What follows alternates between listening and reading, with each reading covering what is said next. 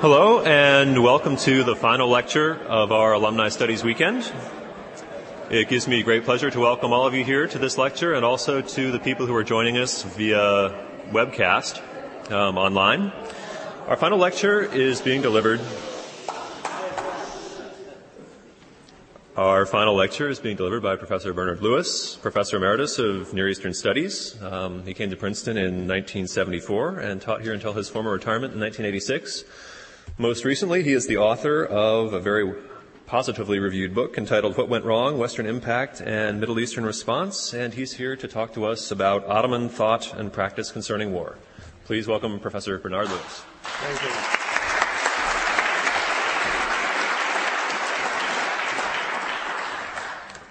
Good morning, ladies and gentlemen. Is this thing working all right? You can hear me? Good. I've learned by experience always to begin by asking that question.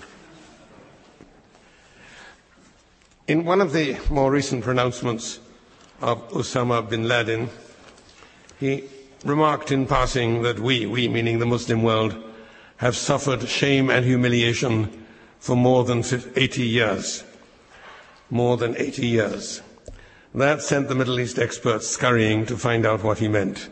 The younger ones to scan the websites, the older ones to reference libraries.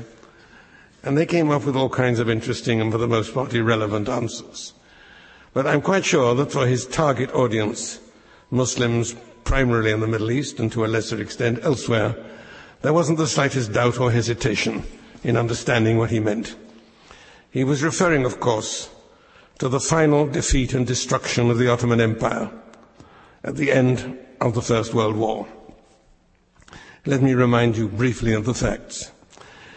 The Ottomans, doing something which has become almost standard in the Middle East, chose the wrong side in a major conflict and suffered the consequences with when they not only shared the defeat of their German and Austrian allies, but suffered a far worse humiliation. Their capital was occupied, their sovereign placed under arrest, and their territories partitioned between the victorious allies. This was the end of a long, long history. Uh, not only that, but the, even the Sultanate itself was abolished, and shortly after, the Caliphate, which by then was linked with it, the formal headship of the Muslim world, dating to the death of the Prophet Muhammad himself.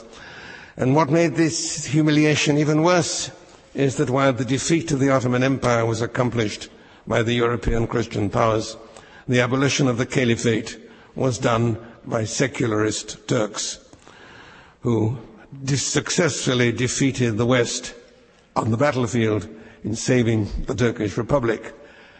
but enthusiastically accepted the West and their hearts, their institutions, and their ways. The Ottoman Empire is the last, the most enduring, and in many ways the most successful and most powerful of all the Islamic states since the death of the Prophet in the seventh century. It was engaged almost continuously in warfare from the beginning to the end and it is that warfare which forms the subject of my talk this morning. As I'm sure you already know, Islamic law recognizes four types of warfare as legitimate. War against infidels, war against apostates, that is Muslims who have abandoned the faith, war against rebels, and war against bandits. And the last of these is a, a legal trick to recognize the fact, very much a fact though not in principle, that there were also wars between Muslim states. In principle, there is only one Muslim state, the one great Islamic community headed by the supreme sovereign of Islam, the Caliph. In fact, of course, for many centuries there had been plural, even rival Muslim states, sometimes at war with each other. To recognize this fact and give it legal st- status, the jurists came up with the idea of the war against bandits. If a group of bandits establish themselves and are solidly established, it is permitted to, wake, to wage regular warfare against them, Regular warfare meaning that they have the status of the rebels, have the status of belligerents, uh, with all the uh, legal advantages accruing to that status. They were not simply outlaws or bandits, nor were they infidels. Now, the wars of the Ottoman Empire were, for the most part, directed against those whom they called infidels. And principally, of course, against the one great rival world religion and civilization, Christendom. It's very striking if you look at these things in the original sources, their sources, not Western sources, how clear this perception is. Looking at European history through a European perspective, one reads about the Moors in Spain, the Tatars in Russia, the Turks in the Balkans, three phases of the long struggle between Islam and Christendom for the control of Europe. In the writings of the Arabs, the Turks, the Tatars, and others, you will not find these terms. The words Moor and Saracen and Tatar and even Turk hardly ever occur.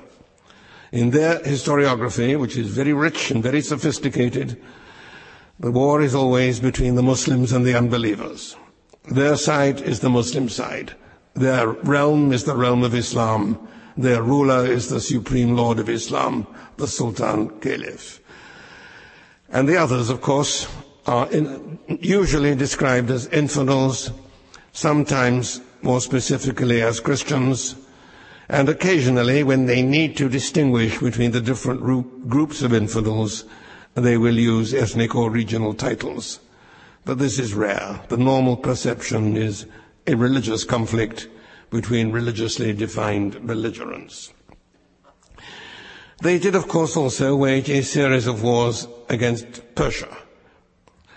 it's interesting, if you look at the rather angry correspondence between the Sultan and the Shah that preceded and followed their numerous wars in the 16th century and after, they are referred to as the Sultan of Rum, which is the old name for what we nowadays call Turkey, a name which, by the way, only came into use in Turkey in the 1920s, used by Europeans from the 12th century onwards.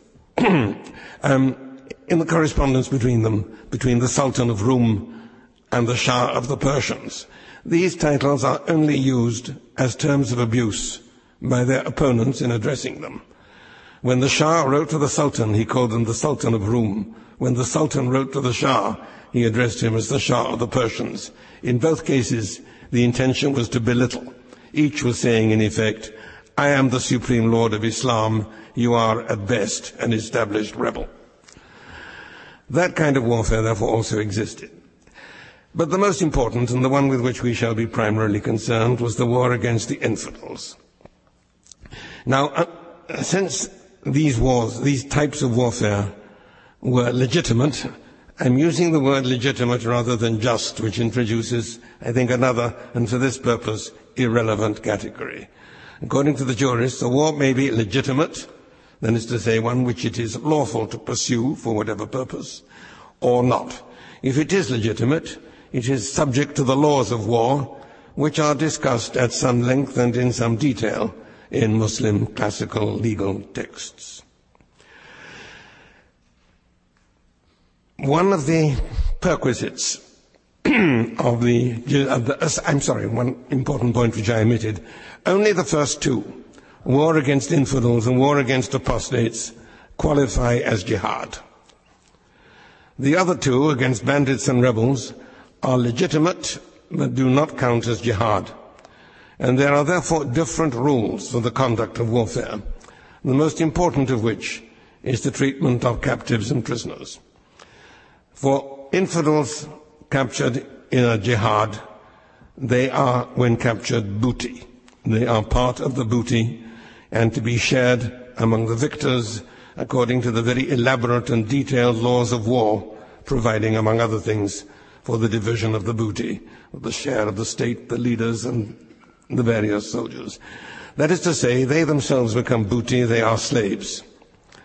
They and their families then become slaves which the victorious jihad warriors may if they fall to their share, keep for themselves or offer for sale in the markets. This gave rise to a rather interesting debate among the jurists about the motivation of, hijab, of jihad. Jihad, the official purpose of jihad is a war for the faith, not a war to impose the faith on anybody, that's a common misunderstanding, but a war to remove obstacles for people to choose it for themselves. Uh, Christians are not required to embrace Islam, but the assumption is that Christian governments will prevent them from doing so, following their natural instinct to embrace the truth.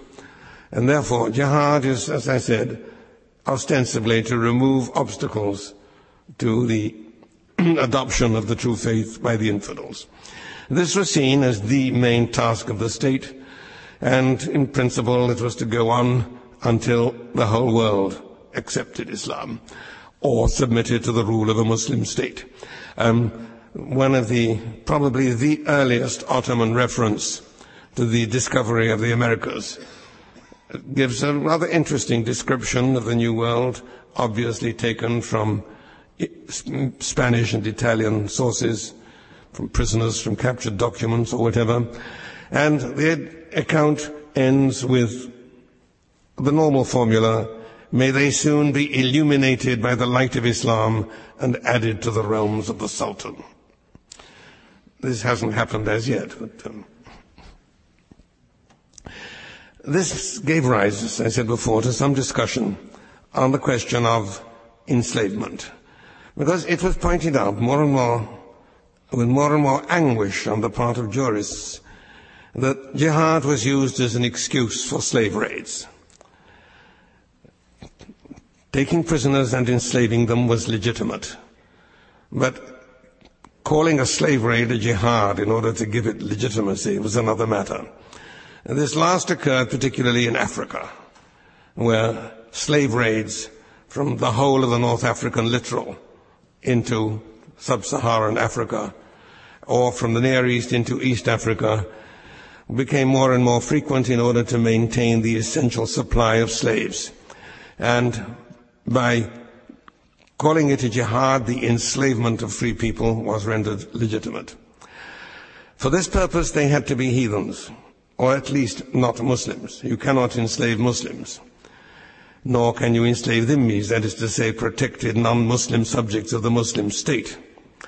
But heathens outside the frontiers of Islam, non-Muslims of any sort, were legitimate prey for enslavement, but only as part of a jihad followed for holy purposes. And there's a great deal of debate about the misuse of the notion and term jihad for the purpose of conducting slave raids. It arose especially when increasing numbers of black Africans were already Muslim and therefore could not legitimately be enslaved. This did not stop the slave raiders from raiding these Islamized tribes, treating them as heathens and enslaving them in the same way as others. Much the same happened uh, in a different way on the European side, the war against Europe. We find slave raiders from the um, eastern lands raiding into Eastern Europe, particularly into Russia, the Ukraine, and Poland, and carrying off great numbers into the Caucasus, where Georgians and Circassians were particularly appreciated, uh, the males for recruitment to the armed forces, the females for other purposes. Uh, the same thing happens with the Barbary corsairs from North Africa who were engaged in what Europeans saw as piracy, but for which I think another European term would be more appropriate, privateering. Uh, they were sailing under the Islamic equivalent of letters of marque, engaged in a maritime jihad. And for this purpose, they raided the shores of Christian Europe mainly the Mediterranean shores, but in the early 17th century they extended their scope and raided across the open sea. We have a number of raids which are commemorated, notably one in Penzance in southern England, one in Baltimore, I mean the one in Ireland, not the imitation, and one even as far away as Iceland, where they captured quite a number of uh, prisoners, captives, slaves, whatever you choose to call them, um, who were particularly appreciated in the slave markets. Uh, one of them was an Icelandic priest, Olafur Egilsson, who was entrusted with the task of going back to Europe to arrange ransom. And he left a very interesting account of his adventures. And he notes, I would say, with a certain acerbity, that his maidservant fetched $700 in the slave market and was promptly resold for $1,000, uh, much more than he was likely to fetch. um, as I say, one, I think, can detect a, slightly peeved tone in his mention of this. Um, the war on the frontier was therefore the crucial preoccupation of the Ottomans, both in theory and in practice the frontier being the frontier between Islam and Christendom. We hear a great deal nowadays about the clash of civilizations, a term which I think has been greatly misused. Um, but I think it is relevant to the encounter of Islam and Christendom. Most civilizations in human history are local. Greece, Rome, Babylon, Egypt, they're all local. China, India. Islam and Christendom are the only two which claim a world mission and offer a world religion. And between these two, geographically adjacent, theologically akin, conflict was inevitable, and it's been going on for more than 14 centuries with the same claims. Um, this was exercised by a number of different Muslim rulers, and in the final phase, final that is so far, it fell to the Ottoman sultans who saw themselves as the successors of the great caliphs and sultans of the past with the supreme task of carrying on the jihad. The frontier is a very important element in Turkish thought about these matters. And the frontiersman, the frontier warrior, is a specially honored figure. Excuse me one moment. The frontier fighter is called the Ghazi, a term which recurs in later times as a kind of title of honor given to successful fighters against the unbelievers.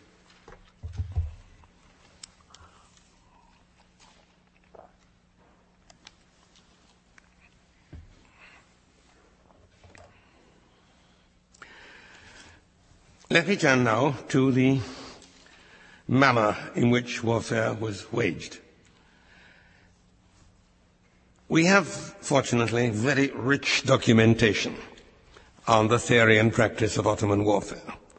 We have, on the one hand, the very detailed and quite remarkably explicit and detailed descriptions of them by their various enemies in Europe, from Greece, from the Balkans, and above all from Italy, we also have a massive documentation from the Ottoman side, not only literary texts, but literally millions of documents in the Ottoman archives.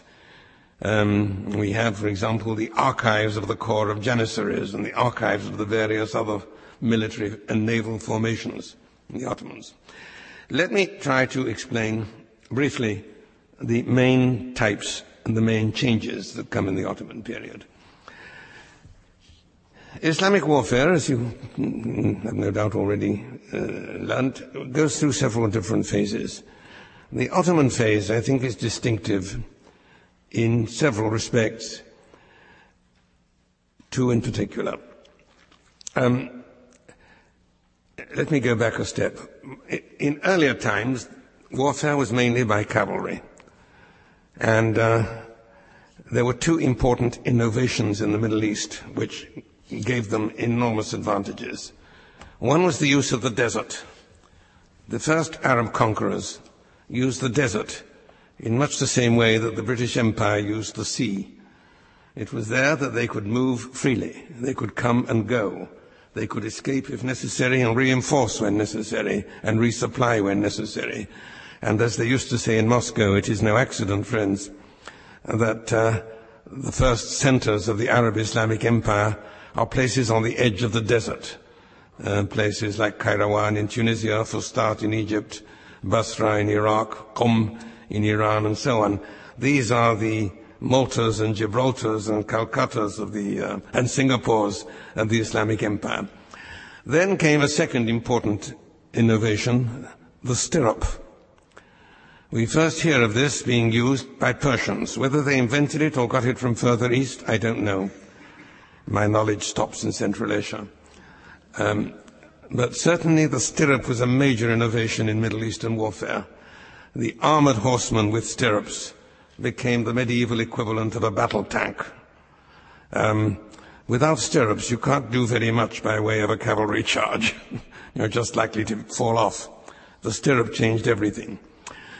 With the Turks, we get two other major information, uh, innovations. One of which is a new type of infantry, the Janissaries. Long-term professional infantrymen. In the past, armies generally consisted of temporary levies, volunteers and levies for a campaign with a very small number of professionals. Um, increasingly, those professionals tended to be slaves. The slave soldier was not unknown in Greco-Roman antiquity. Uh, he becomes much more common in, Islam, in the Islamic Middle Ages.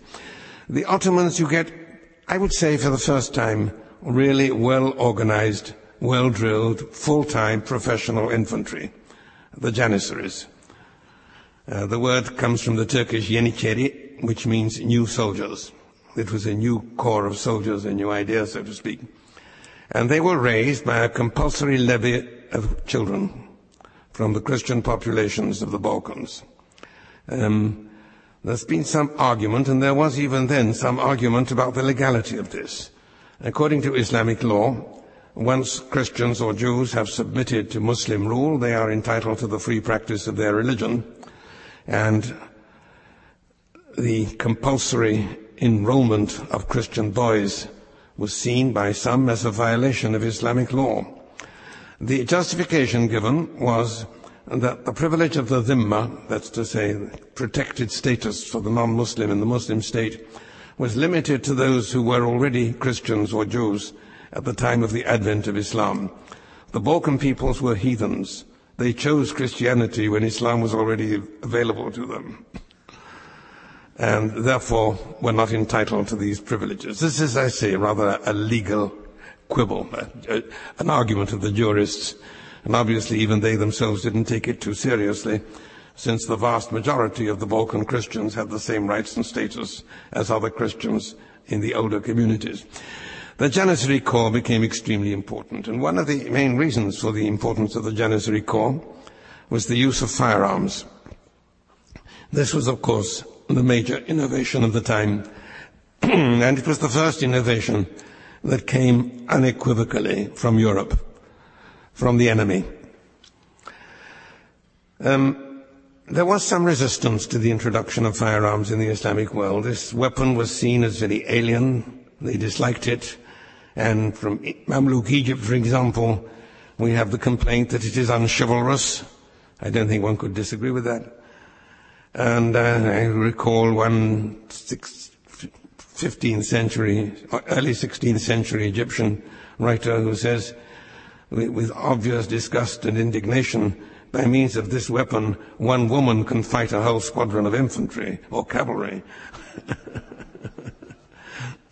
he had a point. Uh, um, the Mamluk Sultanate of Egypt was slow and reluctant in accepting firearms. And when they finally did accept firearms to a very limited extent, those who wielded them were the lowest social levels. They were the lower levels of slaves with no status and no honor.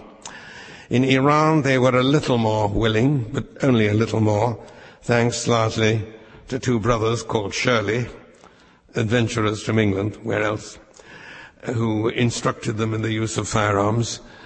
And um, the people who really took it up in a big way were the Ottoman Turks. The capture of Constantinople in 1453 to be precise, on Tuesday, the 29th of May, 1453, so the anniversary is not far off. Capture of Constantinople was effected to no small extent by the skillful use of artillery against the old walls. this walled city, which for more than a thousand years had resisted so many attacks, could not stand up to massed artillery. They had more trouble with the use of field guns.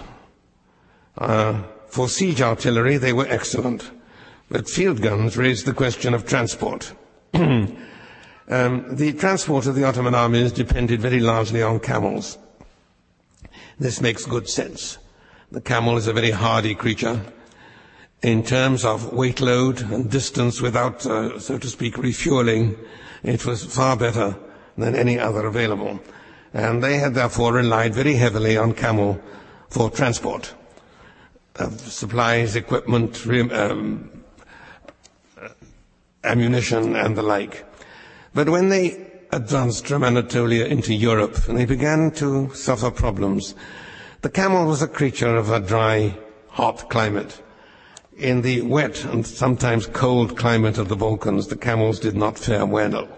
And from the records, we hear of complaints of hundreds and sometimes even thousands of camels dying and of new raids being necessary all over the Asian provinces of the empire to buy or requisition new supplies of camelry, so to speak, uh, for the Ottoman forces in Europe. Eventually, they did make some adaptation but, and used other animals, particularly uh, water buffalo, uh, and of course mules and donkeys and horses. And that was a, an interesting problem, interesting in that it shows some of the difficulties of adaptation. Now, another element in the army was the sipahi, uh, from which the words sepoy and spahi come the Anglo-Indian sipo, sepoy, and the French North African spahi. Both come from the Persian word sipahi, which means simply army man. These were what people usually call the feudal cavalry though feudal is not really an appropriate word. It's a very loose analogy because the arrangements were in many ways significantly different from those systems in Western Europe, which we call feudal. The Sipahi was, again, a professional soldier, but instead of receiving pay like the Janissary, he was rewarded with what, for want of a better term, I will call a fief. These came in various shapes and sizes. His fief was placed at his disposal. Usually he collected the revenues through an agent. And the revenues of his fief provided him with his pay, and he was, he could reside on his fief when not required, but had to answer the call of mobilization when he was needed for battle. Here again we have immensely rich documentation, long lists of fiefs all over the empire, and uh, usually with some statement about the person and also some indication of the revenues of the fief and from what sources they came. Priceless information for economic and social as well as for military history.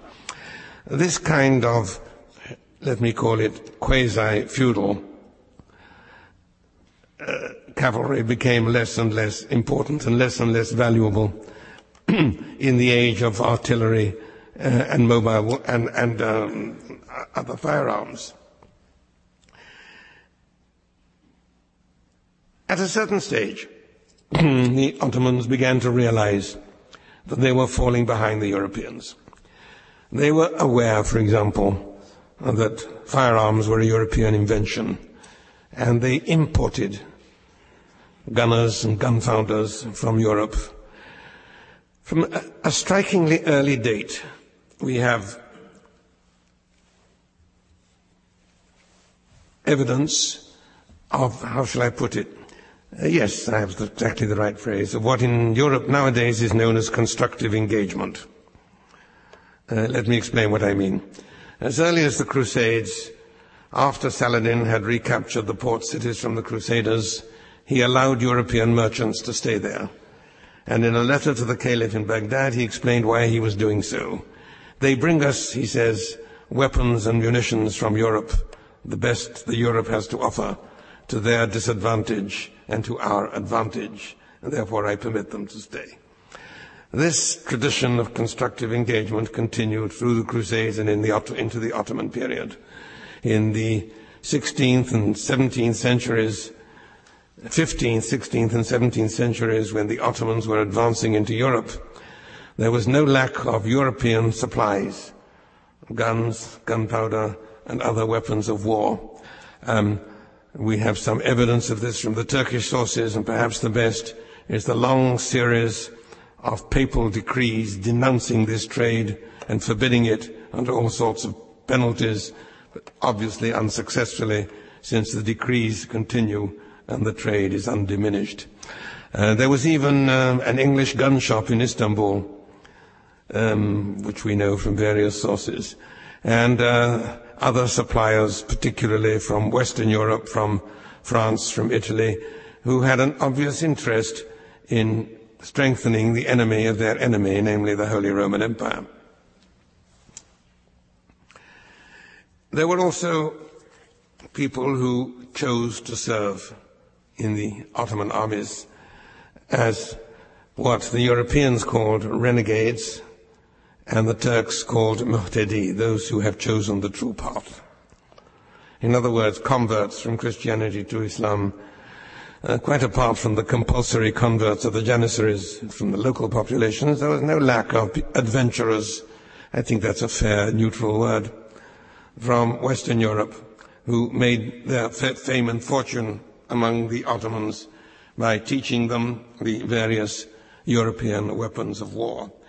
Um, after a while, we also find what I suppose nowadays we would call expert advisors, um, loaned to the Turks by various European governments who are interested in strengthening the Turks against their European rivals. This becomes much more important in the period from the late 17th century onwards, when, for the first time, the Turks become aware that things are going badly. We do see occasional signs of awareness in the records of the 17th century, and certainly of the need to adapt or borrow Western military techniques and devices but it's all rather low key and small scale. The lessons of history are most perspicuously taught in the battlefield. The second Turkish siege of Vienna, 1683, was a catastrophe for the Turks. The first Turkish siege of Vienna was ended with what in sporting language you might call a draw or in chess language a stalemate. And inconclusive warfare continued for almost a century and a half the second Turkish siege in 1683 was described by a contemporary Turkish historian, uh, I quote his words in English translation, the most calamitous defeat that we have suffered since the foundation of the Ottoman state. I think one must admire the candor of the 17th century Turkish historian.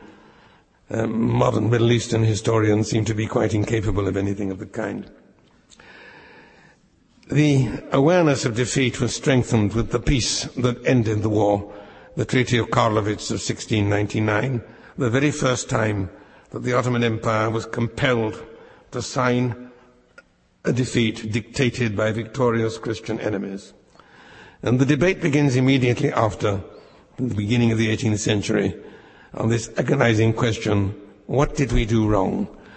Uh, one interesting recurring question is why is it that in the past we were always able to catch up with the new devices invented by the infidels, and now we are no longer able to keep pace. It wasn't until much later that it occurred to them to ask, why is it always the infidels who come up with new devices? Um, the debate becomes more agonized, and from this point onwards, there are quite deliberate and conscious efforts to modernize, which practically meant to westernize their armed forces.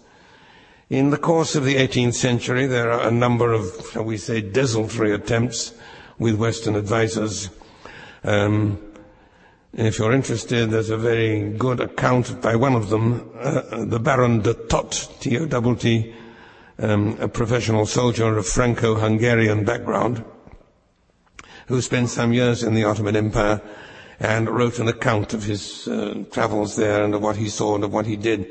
Fortunately, he wrote in French, not in Hungarian. Um, by the end of the 18th century, the, the lesson was quite clear and unequivocal. It came in its most dramatic form at the end of the 18th century. 1798, a French naval squadron commanded by a young general in the service of the Republic called Napoleon Bonaparte. A French expeditionary force, I beg your pardon.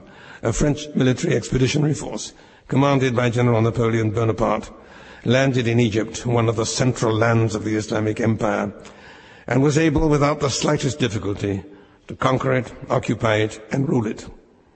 There was nothing they could do to stop him. A devastating lesson in the new realities. The second lesson, even more devastating, came just a few years later with the removal of the French from Egypt. And this was accomplished not by the Egyptians, nor by their suzerains, the Turks, but by a small squadron of the Royal Navy commanded by a young admiral called Horatio Nelson. The lesson was clear that a European power could come at will and that only another European power could get them out. And that was the dominating feature of Middle Eastern military and therefore political history for the 19th and most of the 20th century.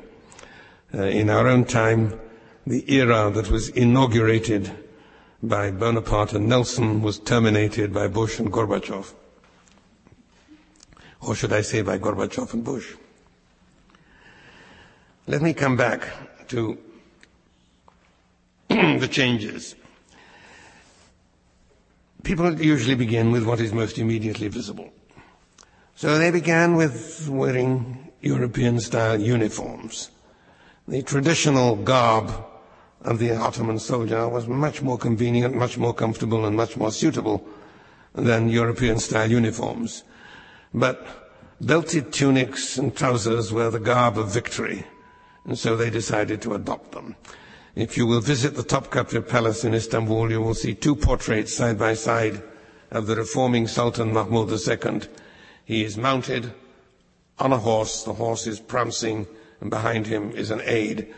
And in the first one, he is wearing traditional dress, and so, by the way, is the horse, and so is the aide. In the other one, he is wearing a belted tunic with a small shoulder cape and trousers. And the horse also has Western style accoutrements and is prancing at precisely the same angle. Uh, clearly, the picture was remade uh, moderni- in a modernized version by the same artist. It's a delightful piece of visual evidence of change. Um, he went very far in trying to modernize, and he and some of his successors especially went to what seemed to be the best experts of the time.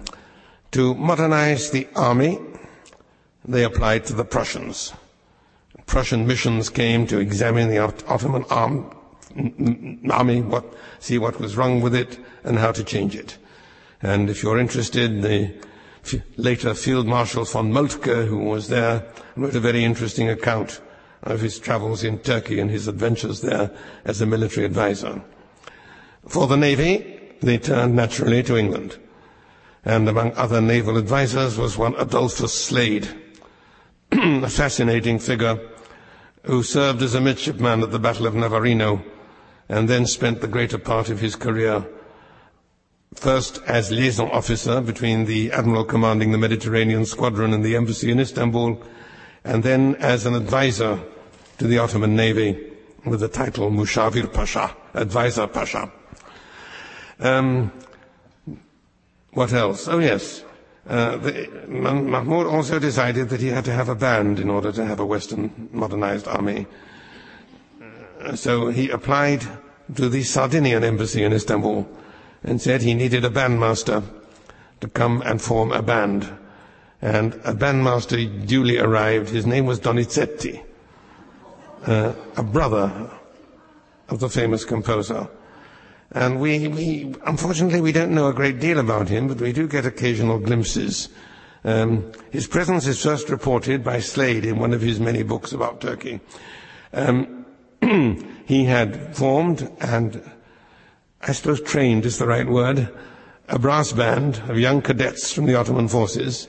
And if Slade is to be believed, and I see no reason why not, he did a very creditable job. They were even performing overtures from Rossini and other unfamiliar types of music.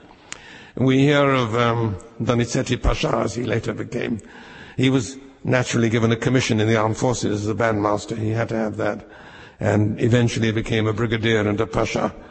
And the last time we hear of him was towards the end of the century, uh, when he was apparently conducting an orchestra of harem ladies, escorted, of course, by eunuchs, uh, for the entertainment of the Sultan. The end of the empire, as you know, was the ultimate defeat and gave rise to a good many, uh, how shall I put it, uh, certainly unpredicted and for the most part undesirable consequences in the region. It's interesting that um, in 1915, when the war was still going on, and the British government appointed an interdepartment committee known by the name of its chairman, Bunsen. The Bunsen Committee produced a report in 1915, secret of course, advising the government that all kinds of damaging consequences would result from the breakup of the Ottoman Empire, and it was therefore it would therefore be wise, after having first of course defeated them, as was necessary in the war, to retain the Ottoman Empire in existence. As you know, of course, this report was not accepted. It was shelved. And we are still living with the consequences. Thank you. Oh, one other thing I would like to quote. Sorry. Um, the Marechal de Saxe, one of the greatest soldiers of his time, spent a little while exploring the Balkan battlefronts between the Austro the Austrian or Holy Roman armed forces on the one side and the Ottoman forces on the other. And he has some extremely interesting observations from a trained professional soldier on what was wrong. And uh, he talks about the difficulty which the Ottomans, like everybody else, have in accepting new ideas and accepting new practices. And he finally says that what is wrong with the Turks? Why is it that whereas previously they won every battle, now they lose every battle? And he says what they lack is not weapons, not numbers, not courage, not resources, not money. What they, they lack, he said, and I will give it to you in the original French, is l'ordre, la discipline et la manière de combattre. Order, discipline, manière de combattre, I think I can only translate into modern American as know-how. Thank you.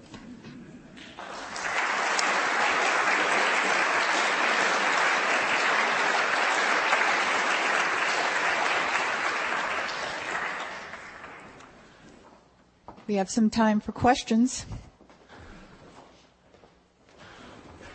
Will you or should I? Uh, my question is more in the nature of an historical footnote. But in the midst of the impending collapse of the Ottoman regime, they apparently put up a very spirited defense at Gallipoli. Gallipoli, yes, And certainly. I just they, they they must have been doing something right there. I'm just curious how that happened. The, why the British didn't get through quickly. Well, if you look at Gallipoli, you'll see this was an extremely difficult military operation. But in World War II, remember that uh, the Ottoman Empire was an ally of the Central Powers. There were very large and very efficient German and Austrian missions helping the Turks. Um, again, if you would like to look at a contemporary account of it, um, General Liman von Sanders uh, was there, and he wrote a fascinating book called Five Years in Turkey. Um, yes, the, the, the, the, Germans and to a lesser extent the Austrians did a great deal to modernize and re-equip the Ottoman forces during their last great war, but it wasn't enough.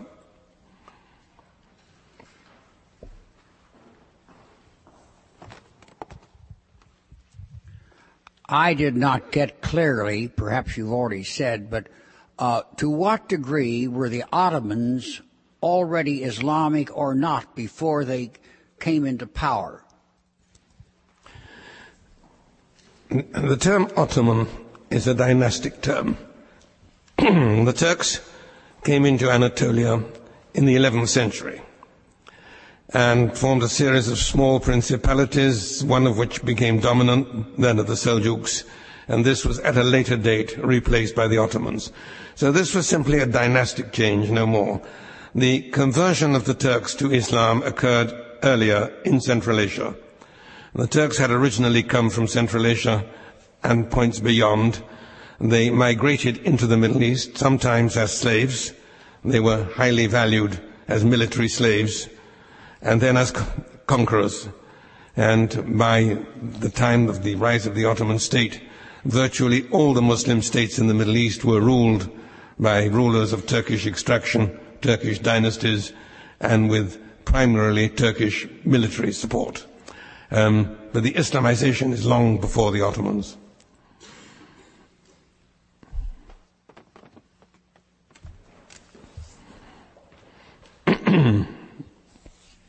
Uh, could you comment on the uh, caliphate and its uh, uh original site uh, in uh, in Baghdad to the well in in Medina to Baghdad to Istanbul and to its termination by Ataturk and the, its effect on where we are today? Well, that's a large subject, but I'll do my best. Um,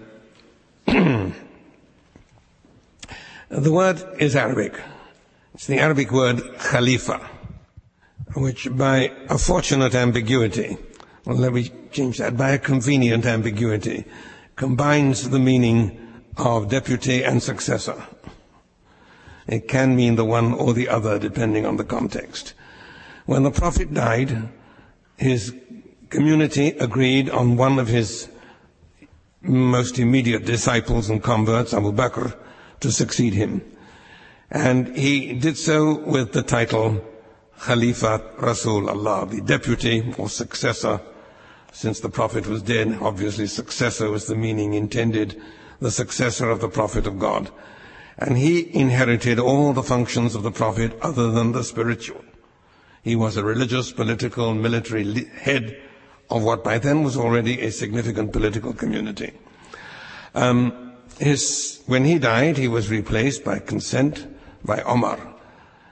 Um, the story is told, probably not authentic, but it's interesting as revealing the problems that were being considered, that when Omar succeeded to the rulership, someone addressed him as Khalifatullah, not successor obviously, but deputy of God. To which Omar is said to have replied, no, no, no, there is no such thing. And then they said, well, Khalifa Rasulullah, deputy of the Prophet of God. And he said, well, that was Abu Bakr. And then they said, well, uh, Khalifat Khalifa Rasulullah, the deputy of the deputy of the Prophet of God. And he said, this will get longer and longer. And finally they said, well, what shall we call you? And he said, well, you are the faithful and I am your commander. Therefore call me commander of the faithful. Amir al-Mu'mineen uh, commander of the believers or of the faithful, which was the title used by the caliph right through to the end. Now, the first four caliphs were non-hereditary. Of the first four, three were murdered, which is not a very auspicious beginning for a new political order. And what happened was that dynasticism, although not formally approved by Islam, nevertheless took over. And uh, the fifth caliph, Muawiyah, was of the same family as the murdered fourth caliph, and he established the first of a series of dynasties that exercised the office of caliph, headship of the Muslim world. Now, the first seat of the caliphate was Medina. The second seat of the caliphate was Syria. I say Syria rather than Damascus because it moved around somewhat. The third was Baghdad, when the Abbasids, the, the house of Abbas, took over from the house of Umayyah. After that, there were some disputes. You have rival caliphates in Spain, the Caliphate of Cordoba, and later, more dangerous, in Egypt, the Fatimid Caliphate. But by the 13th century, there was only one caliphate, and that was the Caliphate of Baghdad, and that was the one that was overthrown and destroyed by the Mongol invasions. Um, there was for a while a, a sort of hiatus.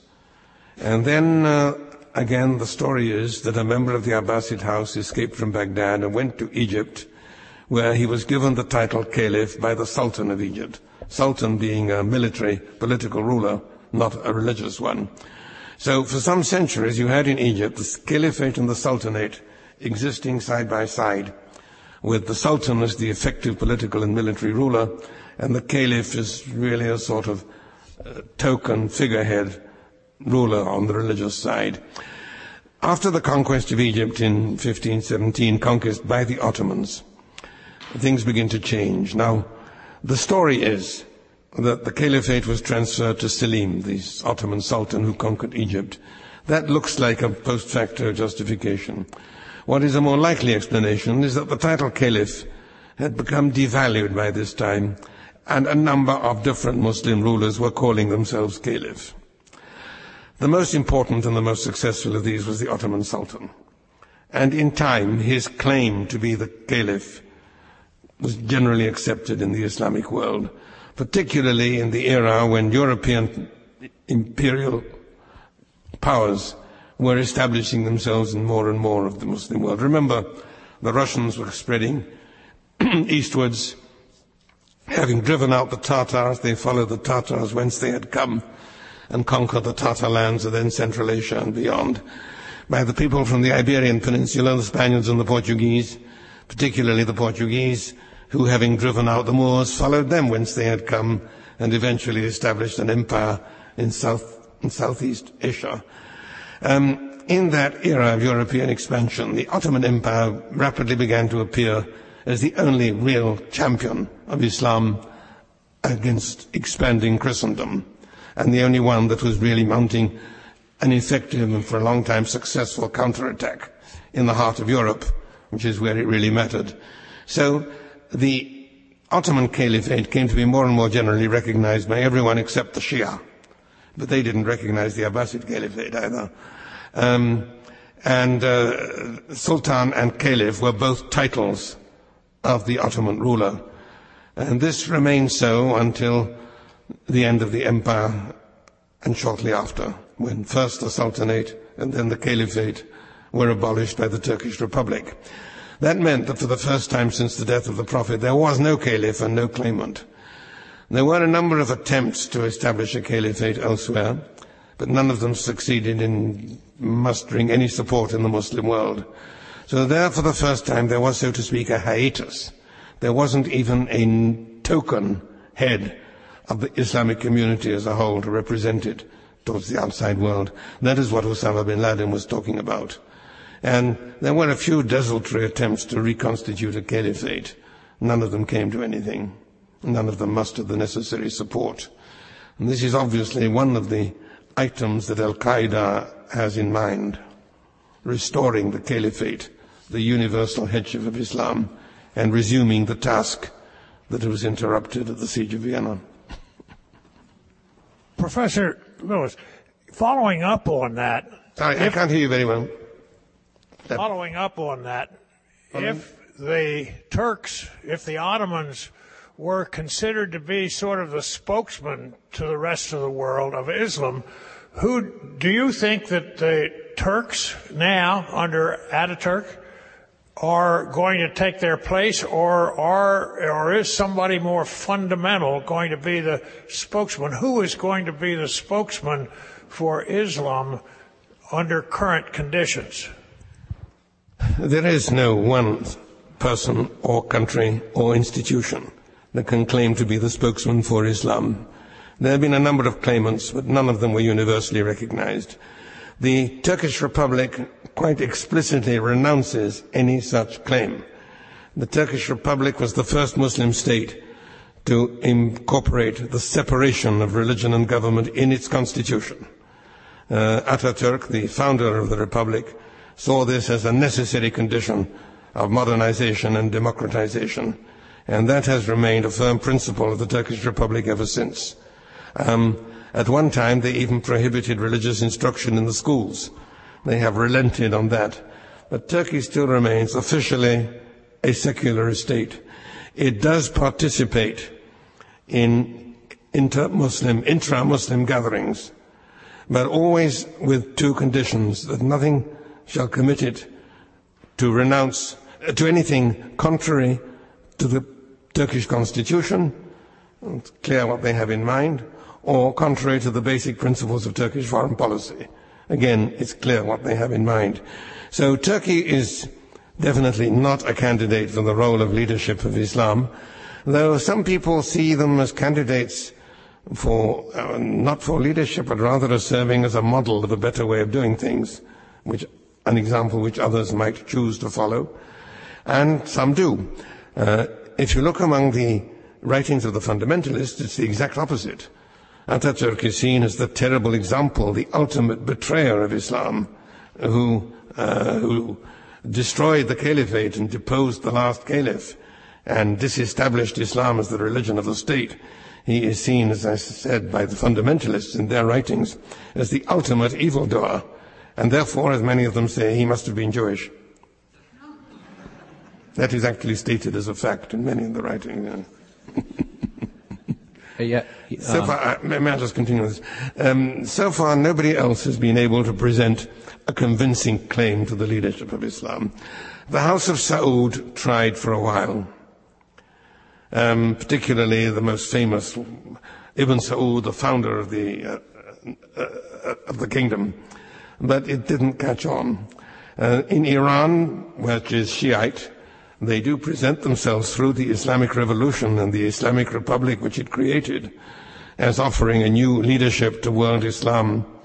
And for a while it began to have some success, some response. I remember, for example, some years ago I was visiting Indonesia. And I was asked, to my utter astonishment, by the Ministry of Religious Guidance to lecture in universities on the study of Islam in the West. And I visited a number of these religious universities, and I was taken to see the dormitories.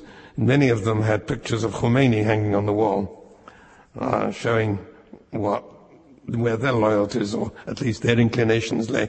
But that has changed. The Islamic Republic of Iran looks much less attractive now than it did in the head, head early days when um, it really did seem to be the beginning of a new era. What they have done in um, Iran is something which has never happened before in the history of Islam. They have, let me put it this way, undertaken the Christianization of Islamic institutions. I use the word purely in an administrative and functional sense, not in any religious or moral sense. But they have created a pontificate, a college of cardinals, a bench of bishops, and above all, an inquisition, uh, all of which are alien to Islam so one may hope, inshallah, in the not too distant future, they will also have a reformation.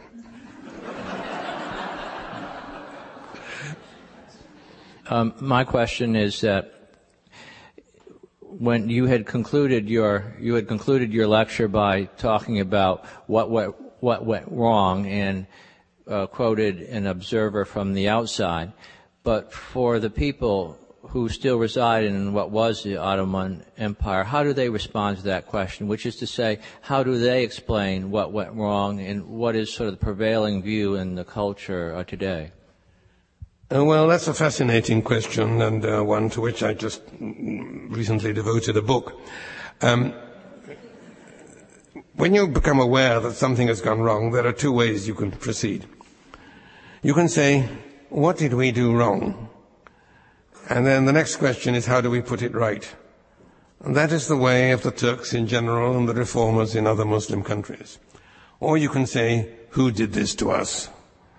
And that leads into a twilight world of conspiracy theories and neurotic fantasies.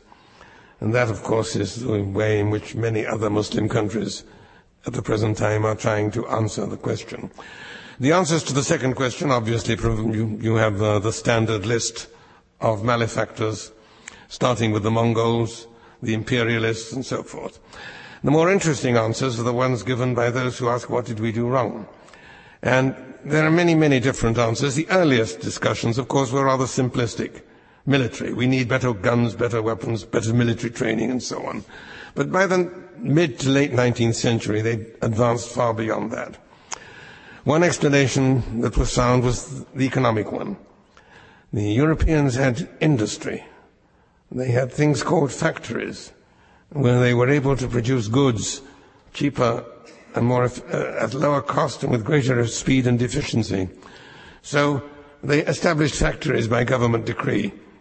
And unsurprisingly, it didn't work too well. Then there were some visitors to the West. You begin to get visitors to the West from the late 18th century, mostly diplomats. Nobody else went, except occasional prisoners of war. And then the early 19th century, for the first time, you get students going. And they notice another very peculiar thing about the West. It's called freedom. Freedom traditionally is a legal term. If you are free, if you're not a slave. But they, unlike the West, did not use slavery and freedom as a metaphor for good government and bad government. Um, the ideal of good government is defined as justice, not as freedom.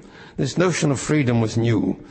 And then some of them wrote accounts of these odd institutions like parliaments and elected assemblies and written constitutions and the like. And the earliest detailed description of a Western legislature known to me is by a Persian from India called Mirza Abu Talib Khan, who visited England at the end of the 18th century, England, France, and among other things was taken to see the House of Commons. And he was given a tour of the House of Commons by his English hosts. And he tries to explain this to his readers. And he says, his description is not very complimentary. He says, you know, in our country, you often see trees on opposite sides of the road, the branches loaded with parrots squawking at each other. He said, the House of Commons rather reminded him of this. but then he goes on to explain what it's for.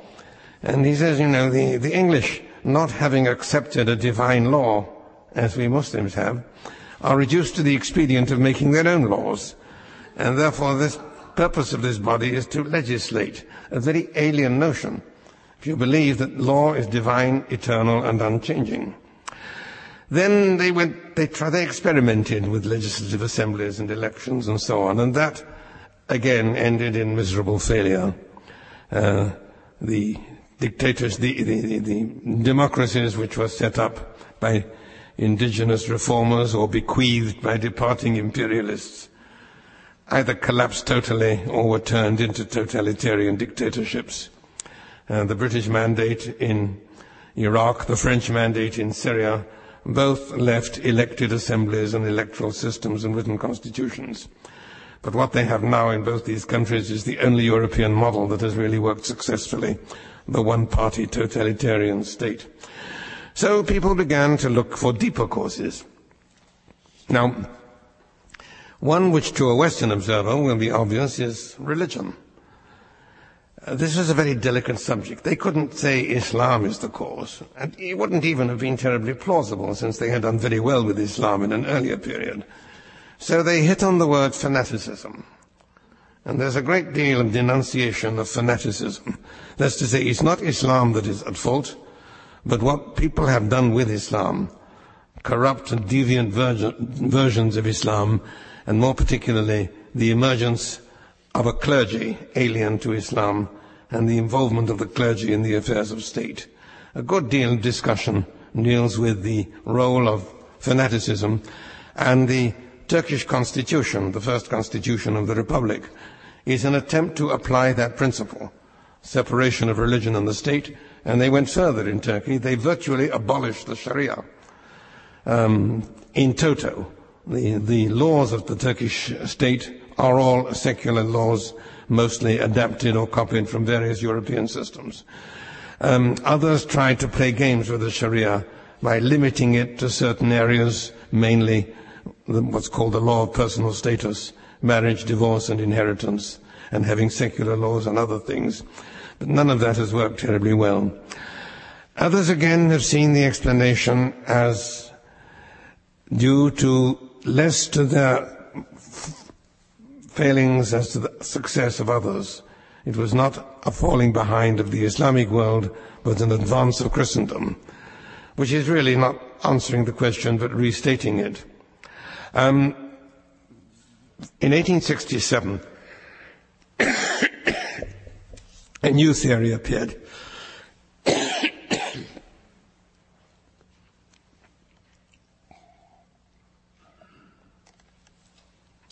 Good moment for a pause to keep you on tenterhooks.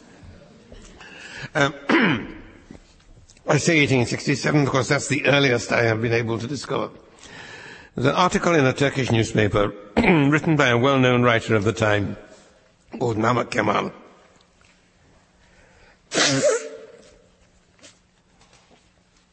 he says, the reason for our backwardness, it was permitted to use such words as that in 1867. The reason for our backwardness compared with the West, he says, is the way we treat our women. At best, he said, we treat them like jewels or musical instruments. A rather striking metaphor, which I think will grow on you as you think about it. Um, by treating women as we do, we deprive ourselves of the talents and services of half the population. And not only that, but we, we cripple the education even of the male half. And the result, and he uses another striking metaphor, he says, compared with the West, our body social is like a human body that is paralyzed on one side. Um, there wasn't a great deal of follow-up to this line of argument. There was an Egyptian called Qasim Amin who had been in Paris and came back with apparently rather vigorous French girlfriend. And um, he produced the first feminist literature in Arabic. Since then, the movement has won, won some support, but on the whole, not very much. And of course, a reaction against it has been very, very strong. It was one of the main, oops, one of the main themes stressed by Khomeini in his revolutionary propaganda before, during, and after the Iranian Revolution of 79. It's also a main theme of the Taliban and other groups. They see the emancipation of women as the worst kind of Western corruption.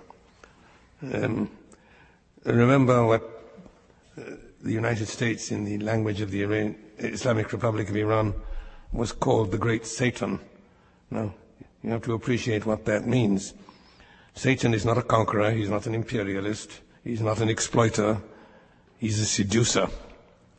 And it is the temptation, the seduction of American culture, particularly of American popular culture, that he and others like him saw as the main danger from the West. And um, that emerges very clearly in their literature. And feminism is the worst part of that. We have time for one more question.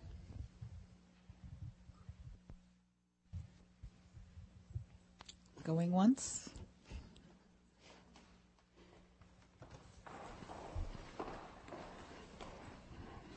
Uh, despite the uh, general um, anti-feminism within Islam, uh, several very large states, notably Indonesia today and um, Pakistan and Turkey in the past, have had feminine heads of state. Would you comment on that conflict? Yes, I find this very puzzling and not without parallels elsewhere. I mean, who would ever have thought that the first woman Prime Minister of England would come from the right wing of the Conservative Party? I refer, of course, to Mrs. Thatcher. Um, there, there is some sort of paradox that seems to work there, that in a society which is generally speaking not disposed to women's rights, there is an opportunity for an individual woman. But remember that in most of these cases, not in Turkey, but the cases in Pakistan, Bangladesh, and elsewhere, they came in as widows or daughters, not in their own right. It was the hereditary principle, even in republics. Um, Tansu Çiller in Turkey was there in her own right. She made it in the Turkish political system. But then Turkey, as I said, is a secular republic. Um, the, the various ladies in Pakistan, and you can add India, Bangladesh, elsewhere, uh, they succeeded as widows or daughters. Um, in the Turkish case, no, that's different. Professor Lewis, we're truly honored that you spent time with us today, taking time out of your busy schedule, and thank you very much. Thank you.